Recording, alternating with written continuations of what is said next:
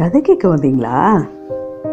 ஆயிஷா ரா நடராசன் அவர்கள் எழுதிய இங்கிலீஷ் தவளை அப்படிங்கிற புத்தகத்திலேருந்து சின்ன பெண் குயினின் பெரிய கேள்வி அப்படிங்கிற கதையை உங்களுக்கு சொல்ல போகிறது செவன்த் ஸ்டாண்டர்ட் படிக்கிற பிபி ஸ்ரீனிதா பெண்குவினின் நீச்சல் பயிற்சி பள்ளியில் ஒரே ஆரவாரம்.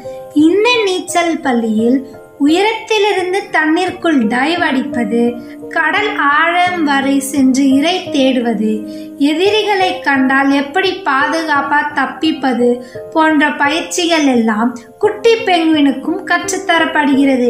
இதோ இன்றைய பயிற்சிகள் ஆரம்பித்து விட்டனர். எல்லோரும் சீக்கிரமாக வாங்க.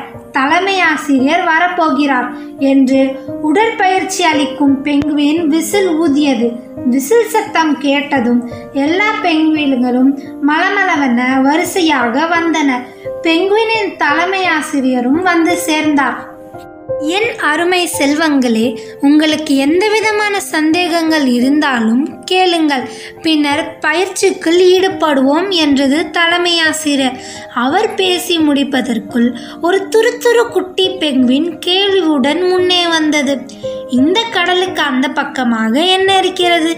அதை தெரிந்து கொள்ள ஆசையாக இருக்கிறது என்றது அந்த குட்டி பெங்குவின் ஆஹா அருமையான கேள்வி. இதற்கு நம் நீச்சல் பள்ளியின் ஓய்வு பெற்ற ஆசிரியர் பதில் சொன்னால் மிகவும் பொருத்தமாக இருக்கும் என்றது. சில நிமிடங்களில் உடல் தளர்ந்து வயதான ஒரு பெங்குவின் வந்து சேர்ந்தது. அன்பு குழந்தைகளே இதே கேள்வி சில நூற்றாண்டுகளுக்கு முன் ஒரு பெங்குவினுக்கு வந்தது. அந்த கதையை சொல்கிறேன் கவனமாக கேளுங்கள் என்றது. கதை கேட்கும் ஆர்வத்தில் அனைத்தும் தயாராயின. ஒரு காலத்தில் நம் இனத்துக்கு பறக்கும் சக்தி இருந்தது.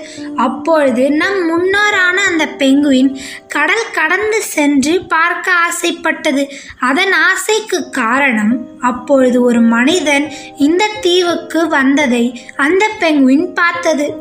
மனிதன் கம்பளி போர்த்திருப்பதை பார்த்து மனிதர்களின் தோல் சொரசொரப்பானது. அவர்களால் குளிரையும் தாங்க முடியும் போல என்று தானாகவே நினைத்து கொண்டது. நம் தோல் போலதானே அந்த மனிதனுக்கும் இருக்கிறது. அப்படியென்றால் நாம் ஏன் மனிதன் வாழும் இடத்திற்கு போக முடியாது? என்று யோசித்தது அந்த பெங்குவின். அதன் விளைவாகத்தான் கடலை கடந்து சென்று பார்க்கும் ஆசை பெங்குவினுக்கு வந்தது. அந்த மனிதனிடம் சென்று தன் விருப்பத்தை தெரிவித்தது. மறுநாள் காலை அழைத்து போவதாக அந்த மனிதனும் உறுதியளித்தான். இந்த சந்தோஷ செய்தியை தாயிடம் சொன்னது பெங்குவின். நான் சொல்வதை கேள் கடல் தாண்டி போகாதே. நாம் குளிர் பிரதேச விலங்குகள். நம்மால் வெப்பம் தகிக்கும் இடங்களில் ஒரு சில நிமிடங்கள் கூட வாழ முடியாது என்று எவ்வளவோ எச்சரித்தது தாய் பெங்குவின் அம்மா விஷயம் தெரியாமல் உளராதே மனிதனுக்கும் நம்மை மாறிதான் உடம்பிருக்கிறது. கடலின் மறுபக்கம் மனிதனால் வாழ முடியும் என்றால் நம்மாலும் முடியும் என்று மிடுக்காக சொல்லிவிட்டு அடுத்த நாள் பயணத்துக்கு தயாரானது குட்டி மனிதன் விமானத்தில் சென்றான். விமானத்துக்கு பின்னே பெங்குவின் பறந்தது. கடலின் மறுபக்கத்தை நெருங்க நெருங்க பெங்குவினால் வெப்பத்தின் கடுமையை தாங்க முடியவில்லை. விமான தளத்திலே சூழ்ந்து விழுந்தது. தான் அழைத்து வந்த மனிதனை தேடியது. விமானத்தின் உள்ளே இருந்து மனிதன் கம்பளி ஆடையின்றி சாதா காட்டன் பனியன் அணிந்து வருவதை பார்த்தது. அப்பொழுதுதான் அதற்கு உண்மை விளங்கியது. அம்மா சொன்னதுதான் சரி. நம்மால் வெப்பநிலை பிரதேசங்களில் வாழ முடியாது. சிங்கம் மாடு போன்ற விலங்குகள் நம் குளிர் பிரதேசங்களில் வாழ முடியாது. ஆனால் மனிதன் மட்டும்தான் சூழ்நிலைக்கு தகுந்த மாதிரி வாழ சில ஏற்பாடுகளை செய்து கொண்டிருக்கிறான் என்பதை உணர்ந்தது.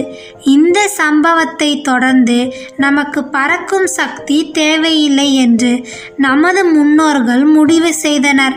எனவே அவர்கள் பறப்பது எப்படி என்பதை சொல்லிக் கொடுக்கவில்லை என்று கதை சொல்லி முடித்தது. கதை கேட்டவுடன் அனைத்து பெண்வின்களும் ஆனந்தத்தில் தண்ணீருக்குள் டைவ் அடித்தனர். பிரமாதமாக கதை சொன்ன ஸ்ரீனிதாவுக்கும் அதை பிரியத்தோட கேட்ட உங்களுக்கும் நன்றி. இயல் குரல் கொடை மூலம் பங்களிக்க விரும்புவோர் Iyal podcast at Gmail dot com என்கிற மின்னஞ்சல் முகவரியில் எங்களை தொடர்பு கொள்ளலாம். இணைந்து இயங்குவோம் நுட்பம் தமிழ் மொழியில் தழைக்கச் செய்வோம்.